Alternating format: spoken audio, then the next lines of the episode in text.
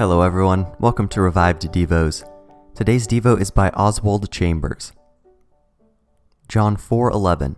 The woman said to him, "Sir, you have nothing to draw water with, and the well is deep. Where do you get that living water?" Have you ever said to yourself, "I am impressed with the wonderful truths of God's word, but he can't really expect me to live up to that and work all those details into my life?" When it comes to confronting Jesus Christ on the basis of his qualities and attributes, our attitudes reflect religious superiority. We think his ideals are lofty and they impress us, but we believe he is not in touch with reality, that what he says cannot actually be done. Each of us thinks this about Jesus in one area of our life or another.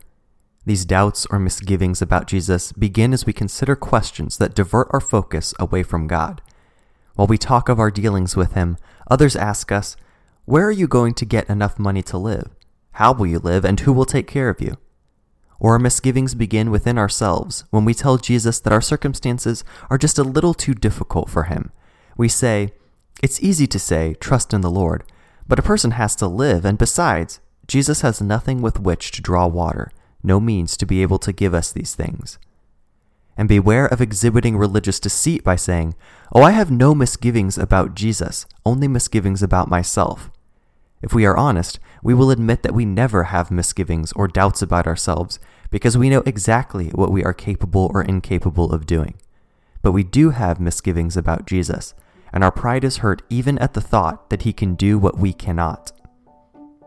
My misgivings arise from the fact that I search within to find how he will do what he says my doubts spring from the depths of my own inferiority.